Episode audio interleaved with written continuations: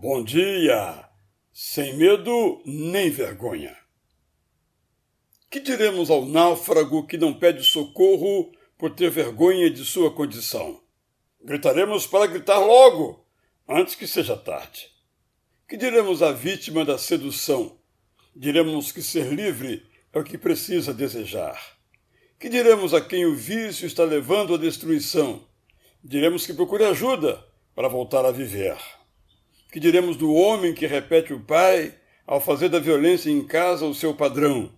Diremos que há tempo para sua dignidade retomar. Que diremos a quem se vendeu à compulsão? Diremos que pode encontrar quem o apoie na retirada das algemas.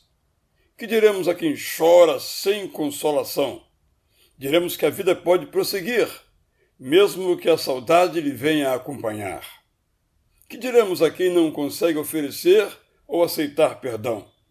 Diremos que já foi perdoado unilateralmente pelo homem da cruz. Que diremos a quem a tristeza se transformou em depressão? Diremos que escolha um profissional para o tratar. Que diremos a quem tem que tomar uma importante decisão? Diremos que pode encontrar quem o aconselhe com sabedoria. Que diremos a quem não sossega enquanto não responde à ofensa com retaliação.